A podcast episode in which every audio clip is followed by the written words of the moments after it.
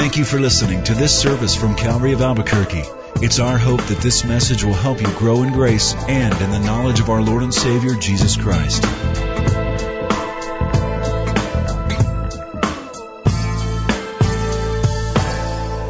Let's pray.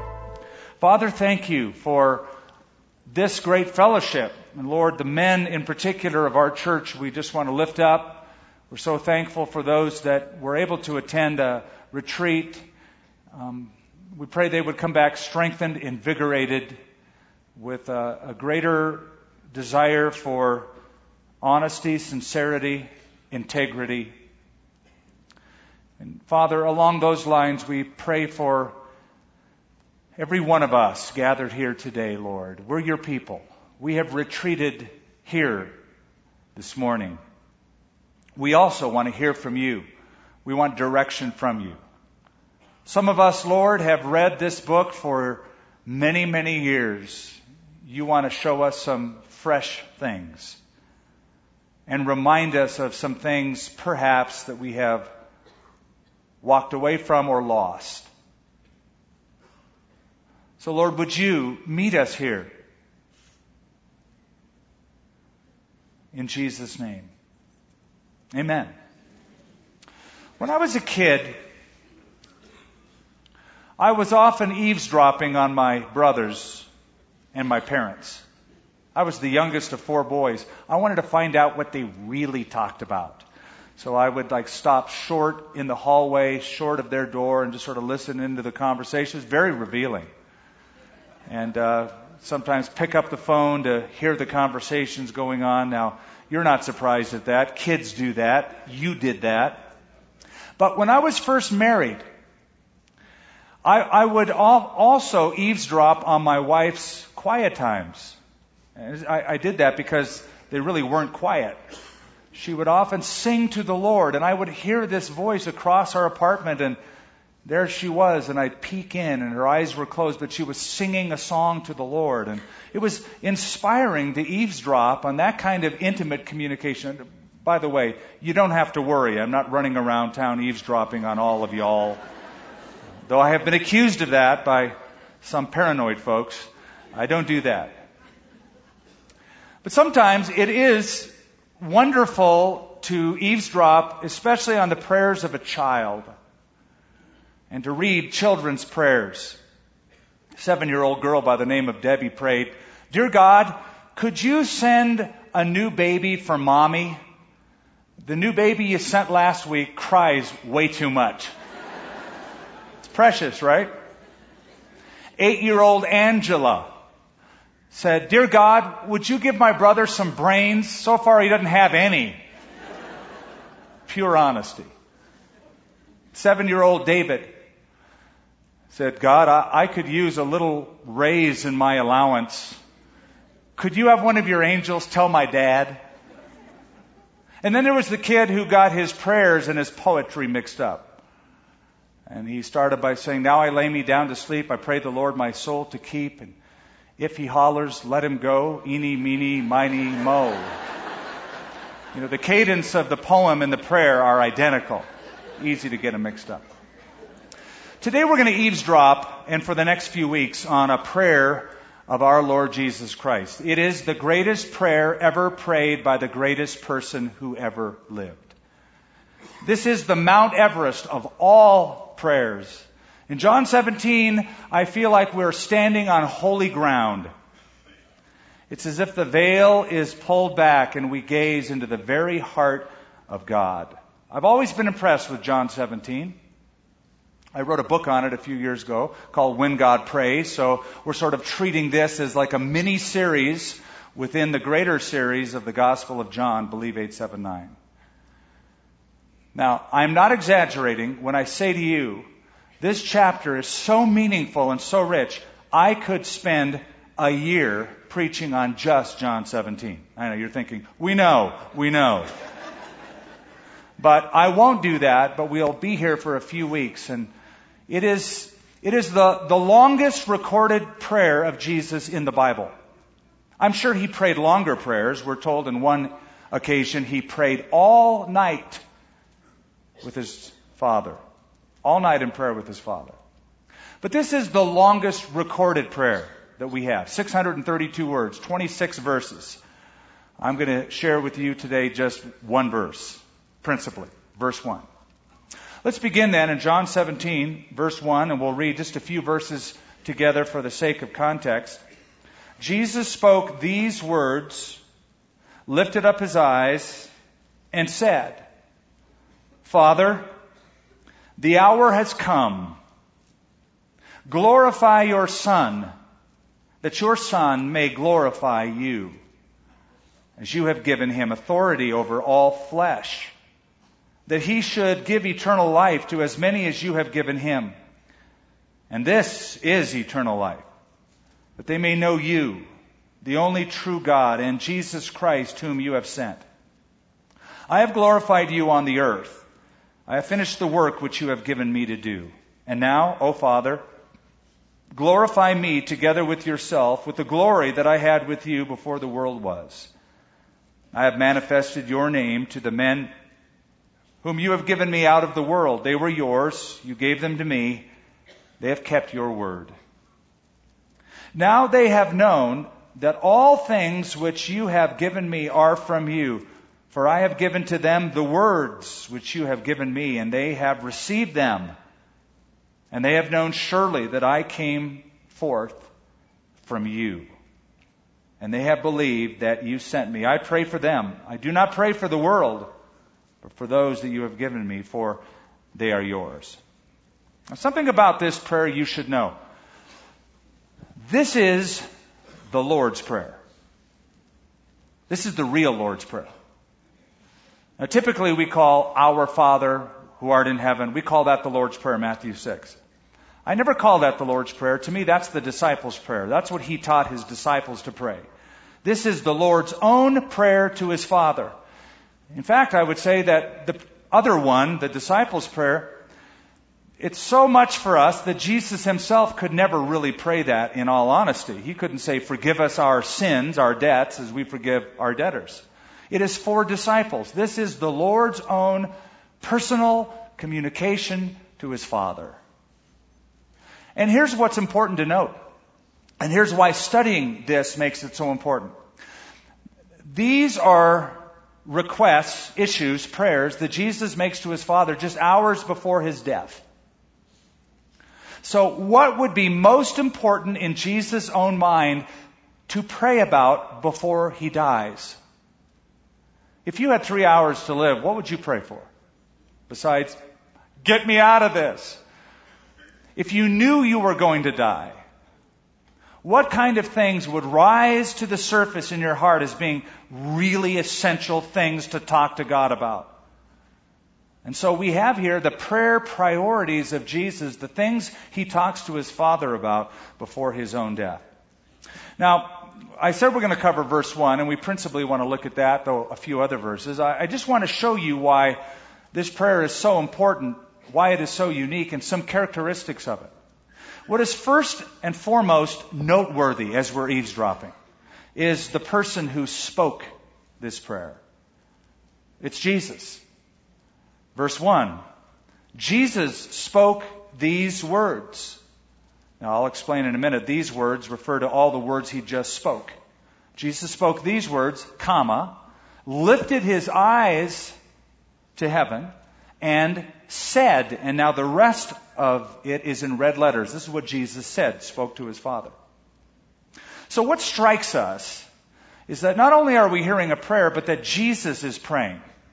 Why does Jesus need to pray? I mean, if everything we know about Jesus from the scripture is true, that he is God the Son, the second person of the Trinity, co-equal with the Father, co-eternal with the Father, the one who forgave sins while he was on the earth, the one who healed people's diseases, the one who claimed to be omniscient, why does he need to pray? He's equal with God. In fact, that's even revealed in this prayer. Notice that Jesus prays in verse 1 glorify your Son, that your Son may also glorify you. There's an equality that is shared. In verse 2, as you have given him authority over all flesh, well, that's quite a statement. See, you and I could never pray this prayer. You have given him authority over all flesh, that he should give eternal life to as many as you have given him. Now watch this. And this is eternal life, that they may know you, the only true God, and Jesus Christ, whom you have sent. See the equality that's in those verses? Look down at verse 10. And all mine are yours, and yours are mine, and I am glorified in them. Anyone else who dared use that language in their prayers would be a nutcase, a megalomaniac. This doesn't work with any other person besides Jesus. And Paul even said, Jesus, who was in very nature God. In very nature God. So, so why does God need to pray? In fact, this is not the only time. No less than 19 times in four Gospels we find Jesus praying. Once all night in prayer to the Father. On another occasion, he got up very early in the morning before the day and prayed. On another occasion, when they tried to make him a king by force, he stole away from the crowd, got alone with his Father. When he gets to the Garden of Gethsemane, he prays. He even said to his apostles, What? You couldn't even pray with me one hour? Have you ever tried to pray one hour by yourself? So Jesus prayed. Why? Well, let me just give you a spoonful of theology for a moment. Jesus had two natures. He was man, but he was God. Or you could say he was God, but he was man. He was theanthropic. That's the term. Theanthropic. It comes from two words put together. Theos, God, anthropos, man. He was theanthropos. He was the God man. He wasn't just a good man. He was the God man. He was fully God, but he was also fully man. What that means is that for 33 years, Jesus subjugated himself obediently to the Father's will while on the earth humbly obedient to the Father for 33 years, dependent upon the Father for 33 years. That was not the case before the incarnation. That was not the case after the incarnation. But for 33 years, that was the case. And so Paul, in writing of Jesus, said he was in very nature God, but he humbled himself and became, remember the next word? Obedient. He became obedient. So here is Jesus being obedient, humbly dependent upon the Father. Fully God, but fully man, and as a man, fully dependent upon God. Did you know that the first heresy in the church was not denying the deity of Christ, but the humanity of Christ? It's called Gnosticism. We evangelicals make a huge deal, and rightfully so, about the deity of Christ, that Jesus was God, is God. But where we're weak, perhaps, is identifying him fully as a man. I'm going to read something to you that will make you feel a little uncomfortable. It was written by Max Lucado. It was designed by him to make us feel a little uncomfortable. This is what he writes. Jesus may have had pimples. He may have been tone deaf. Perhaps a girl down the street had a crush on him. It could be that his knees were bony. One thing for sure, he was, while completely divine, completely human. For 33 years, he would feel everything that you and I ever felt. He felt weak. He grew weary. He got colds. He burped. His feelings got hurt. His feet got tired. His head ached. Now, to think of Jesus Christ in such a light is, well, it seems almost irreverent, doesn't it? It's not something we like to do. It's uncomfortable. It's much easier to keep the humanity out of the incarnation. Clean up the manure from around the manger. Wipe the sweat out of his eyes. Pretend he never snored or blew his nose or hit his thumb with a hammer. He's easier to stomach that way. There's something about keeping him just divine that keeps him distant, packaged, predictable. But don't do it. Let him be as human as he intended to be. Let him into the mire and the muck of our world, for only when we let him in can he pull us out. I think that's so good. Only when we let him in as fully God, but fully human, knowing what we deal with and struggle with, can He lift us out. Now, there's a greater point to be made here. If Jesus Christ, the theanthropic Son of God, felt the need to depend upon His Father so regularly and so much, where does that leave us, we and all of our weaknesses? Should we depend any less? No, certainly much more. He's theanthropic. You and I are just anthropic. We're just men and women. And we totally need God. And so, what an example. The person who spoke this prayer was Jesus. An example to us. The second remarkable characteristic is, of course, the power that resulted from this prayer. Now, knowing what I know about Jesus and knowing what you know about Jesus, we would be very interested to find out what he prayed for because, because if Jesus prayed it, you can be sure it's going to be what? Answered. It's going to be answered. If Jesus is going to pray a prayer, you know it's going to be the perfect prayer because Jesus was never out of sync with his Father's will. He would always ask for, pray for exactly what was in the mind of the Father. They were always in sync together. So here's Jesus, the second member of the Trinity, God incarnate, never asking anything apart from the Father's will. Going to be done. Listen to this. You remember this, I'll refresh your memory. In chapter 11, we already read it. Jesus stands before the tomb of Lazarus. He's about to raise him from the dead. Jesus prayed out loud in front of the crowd and he said, Father, I thank you that you have heard me. Now listen to this. And I know that you always hear me. But because of the people standing by, I said this, that they may believe that you sent me.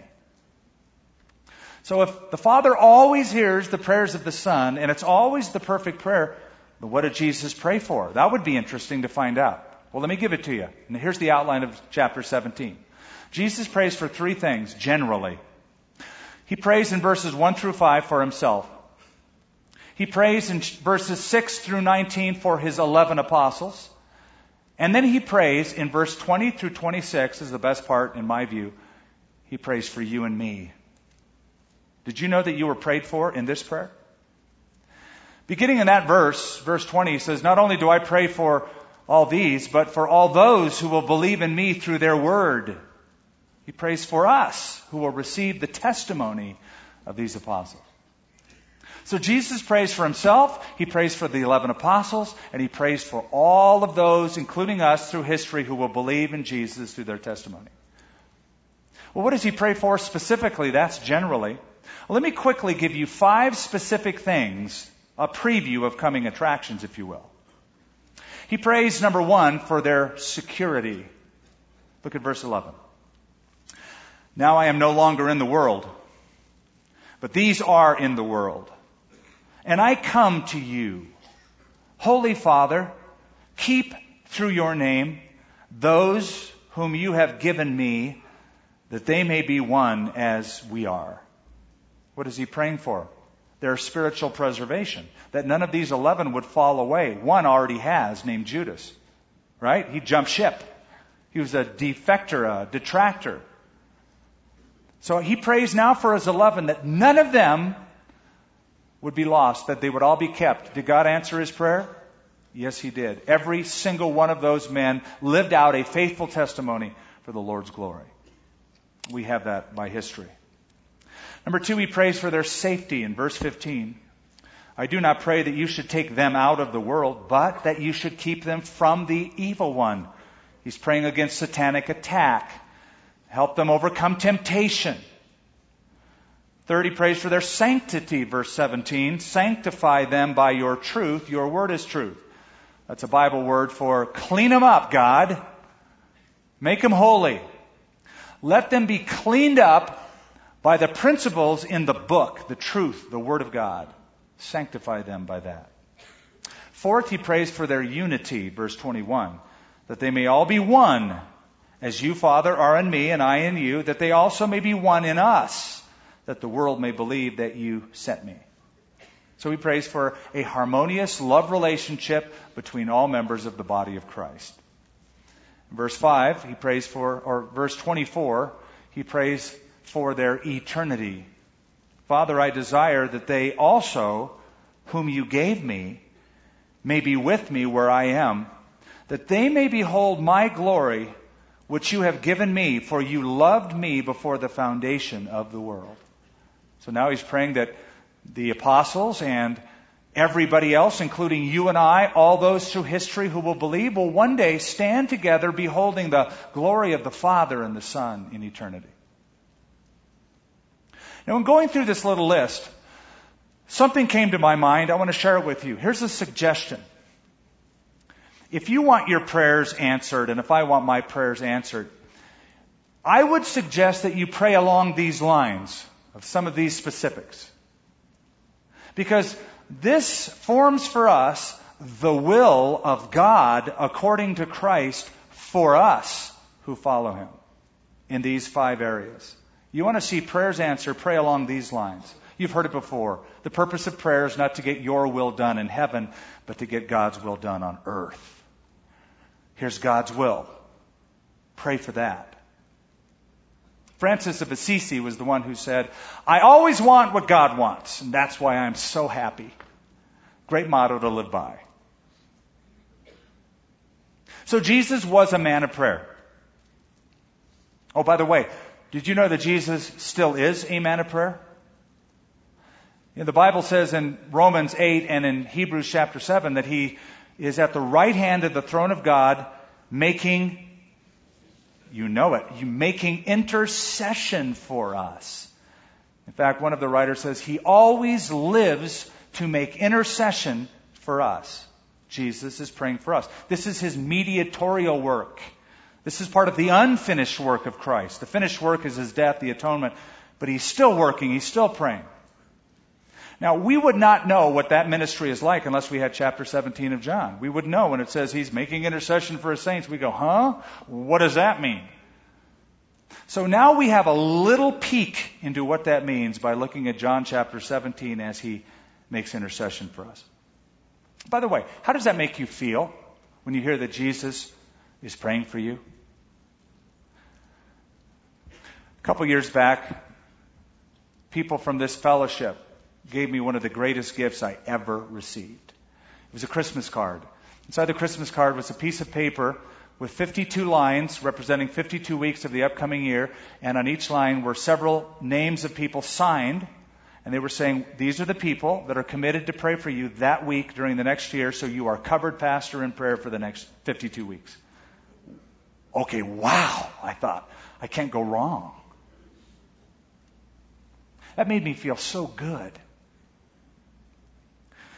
Jesus is praying for me. How does that make you feel? I mean, people, that's cool. Jesus, wow. Maybe here's a better example. A few years back, uh, I was asked to go, didn't have to pull my leg on this one. Franklin Graham invited me to his parents' home, Dr. Billy and Ruth Graham's house, for lunch. That night I was to speak at the Billy Graham Training Center. Uh, he said, Come over to Daddy's house, he said, for lunch. His mother had Chinese food prepared. We had a nice time of fellowship. And before the meal, Dr. Billy Graham prayed. And he prayed for the meal, and then he prayed for me.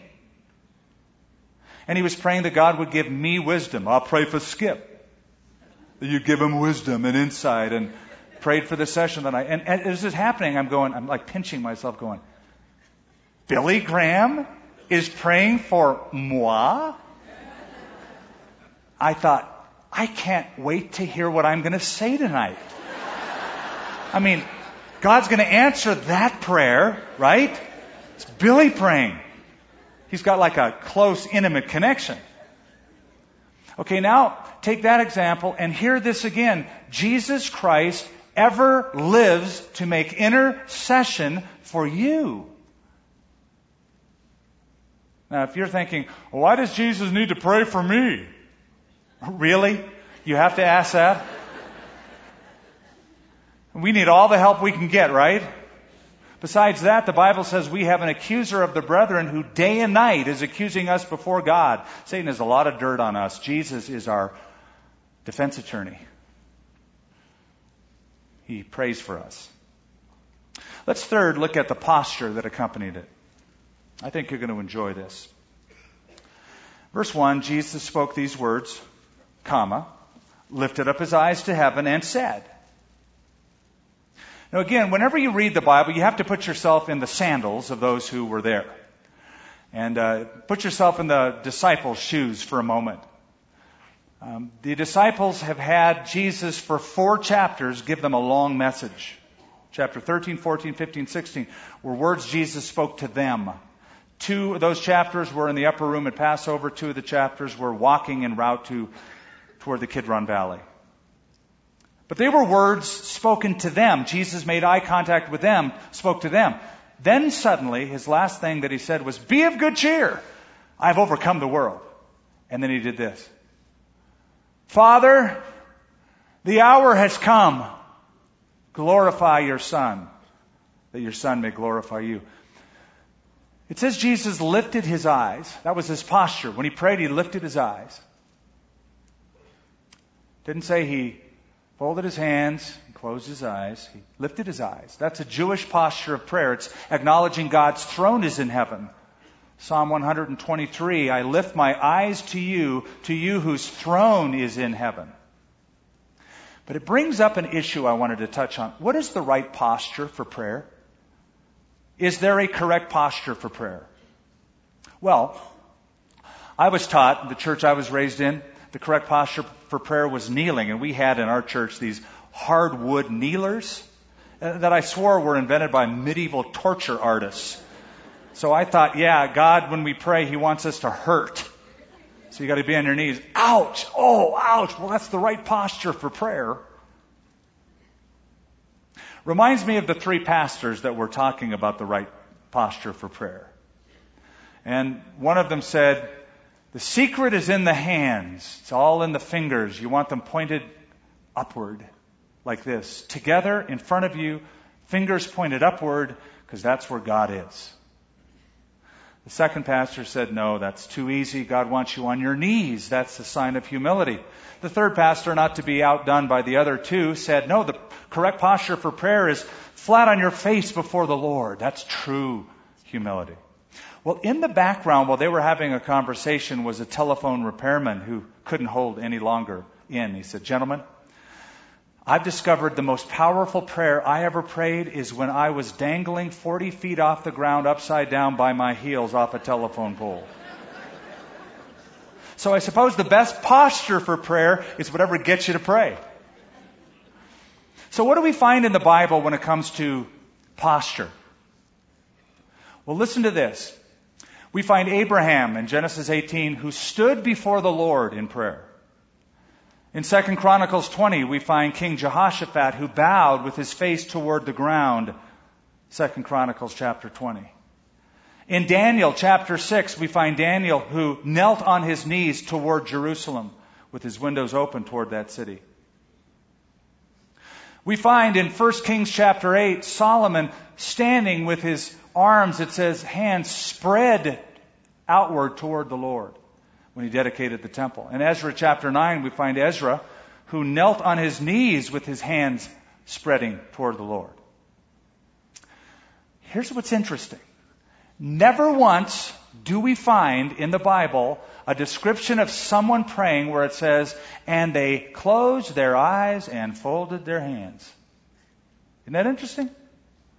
I'm not saying it's not okay to do it. I'm just saying it didn't make God's top five. So the Bible never says they did that. So what do we do? Fold our hands and close our eyes. It's like we're really good at what the Bible doesn't say to do.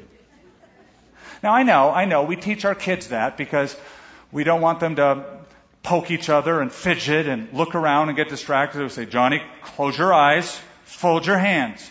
But can I just advocate, can I just maybe plead that we incorporate some biblical postures, that we raise our horizons a little bit and incorporate some biblical postures when we pray? Jesus lifted his eyes toward heaven and spoke to the Father. Not only did he lift his eyes, he lifted his voice. He prayed out loud.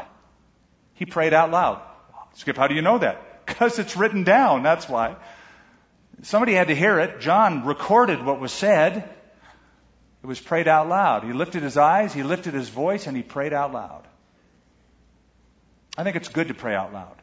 Now, you might be thinking, well, that's just here. Jesus was giving an example to his disciples, but surely when he was alone with his Father, he never prayed out loud. How do you know? How do you know that? In fact, in the Garden of Gethsemane, when Jesus will leave his disciples, walk away from them, he'll pray to his Father, and the disciples will overhear it, even though he's not talking to them or for them. He's alone with his father. He says, Father, if it's possible, let this cup pass from me. Nevertheless, not my will, but yours be done. They heard that because they wrote that down. I do think when you pray, it's best to pray out loud. Of course, you can pray inwardly in your heart. You can always do that. But here's why I like to pray out loud. I get distracted so easily.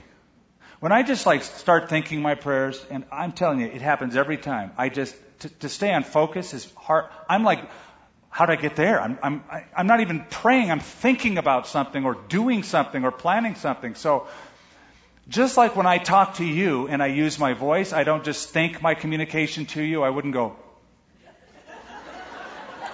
I, I, I will use my words. I would advocate to Pray out loud. Use your words to the Lord. Lift up your eyes. Lift up your voice.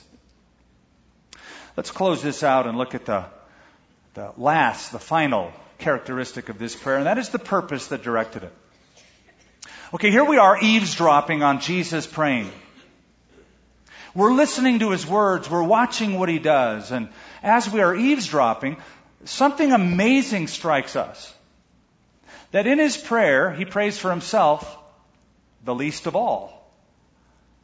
26 verses, only five of them, he's talking about himself. He's praying about himself. And it's all in relationship to his Father. The rest of the prayer is about other people. Now, he's facing death. He's facing, facing torture. He knows it. He predicted it. He's praying for others. But the underlying, undergirding theme of the entire prayer is what I want to drive at and close with. He's praying for the glory of God. His goal is the glory of God. He's aiming at the glory of God. Eight times in this prayer, glory or glorify is mentioned. Doxa is the Greek word. It means to have a good opinion of something or someone else, it means to make someone renown. Make someone renown. Make others have a good opinion of somebody else. So look at verse 4. I have glorified you. That's his goal while on the earth. I have glorified you. Look at verse 6. I have manifested your name to these men that were chosen out of the world. In other words, Father, my whole life, my whole existence has been to point to and focus on you. I've made you and pleasing you my aim, and I pass that on as a goal for them to please you. So look what he says. Look what he begins with. Father, verse 1 Father, the hour has come. Glorify your Son, that your Son may glorify you. What hour? The hour. The hour planned and thought about from eternity past. We finally arrived, Father, at this hour. Have you noticed how in the Gospel of John he always talks about the hour, right? Remember in the in chapter two, the wedding feast at Cana, when his mom said, Hey, you know, it's opportunity right here to do something he said, Woman, my hour has not yet come. When he was in Jerusalem, they t- tried to arrest him, and it said they could not because his hour had not yet come. When he finally arrives in Jerusalem publicly in John chapter 12, he announces, The hour has come for the Son of Man to be glorified. Now he stands there, lifts up his eyes, he goes, Father, here we are. That hour is now. He's speaking about the cross. He's speaking about the culmination, the pinnacle of all history when Satan's power could be destroyed, when salvation could be dispersed to all who would believe. The glory hour. The hour has come. I've glorified you on the earth. I've manifested your name on the earth. Now the hour has come. I want to glorify you. We'll look more at that next time, but what we've discovered today is that if you want to get a good idea of how to talk to God, just eavesdrop on Jesus talking to God. And you'll discover that Jesus has an, a, an, aim, a goal that he wants us to have, and that is to please God, to please and glorify the Father. I would say, this is my opinion, that many, if not most, Christians live their whole lives without that being their aim, their goal. I don't know if it's just who we are, if it's just the sinful nature of our flesh, but it's almost as if we're saved now. You owe me something, God. I'm your child now. I want health and prosperity and blessing all the time, rather than the other way around.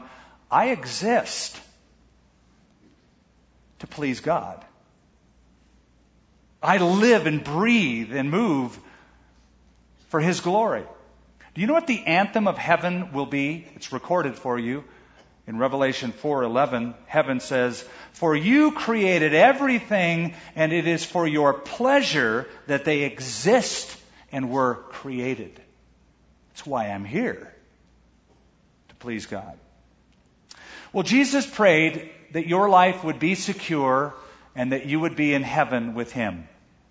Is your life secure this morning? If you died today, this week, would you be in heaven? Are you in Christ? If God were to ask you, why should I let you into my heaven? I wonder what you'd say. I wonder if you'd say, well, you should let me into heaven because I tried to be a really good guy. I worked hard. I was sincere. I went to church every now and then. I wonder if you'd point to your own works, your own goodness, your own righteousness.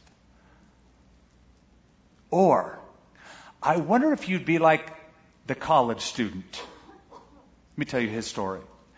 He was in a class in college, a logic course. I don't know if you've ever taken a logic class in college, but it can be daunting. This professor was known for having extremely difficult tests. So the day before the test, the professor said, Class, tomorrow is our big test, and you are allowed to bring as much information into the classroom as can fit on a single sheet of notebook paper. So most of the students, you can guess what they did. They tore out an 8.5 by 11, and at home they wrote tiny little sentences of facts on both sides of the page so they'd have that cheat sheet. Because that was the instruction. As much information as you can put on a single sheet of paper. Except for one student. One student walked in the next day for the test sat down at his desk placed an 8.5 by 11 sheet of paper in front of his desk gave a signal. He had hired an advanced logic student to come in and stand on that sheet of paper in front of his desk. Because he said as much information as you can put on a single sheet of paper. So he put an advanced logic student on the single sheet of paper and he told him all the answers. He's the only student who got a straight A in the class. That's logic. That's brilliant. So I hope your answer wouldn't be, that's because I was a good person. I tried really hard and I worked hard and I was religious as much as because someone stood in my place and took the test for me, and his name was Jesus. And by letting Him take my sin and me believing in Him, it brings you glory. I hope you are letting God be glorified in your life by entering into a relationship with His Son. Let's pray. Father in heaven, we thank you. Let's stand and pray. In fact, you don't have to close your eyes. You can raise your hands. You can open them up. Father in heaven, we thank you for your goodness to us. And Father, we just simply ask that your goal for our lives would be our goal for our lives. In Jesus' name, amen. Thank you for listening to this service from Calvary of Albuquerque. If you would like more information about what you've heard in this message or about Calvary of Albuquerque, please visit our website at www.calvaryabq.org. If you have made a decision to follow Christ or would like someone to pray for you, please leave a message with our Prayer Watch line at 505 344 3658. Thank you and God bless.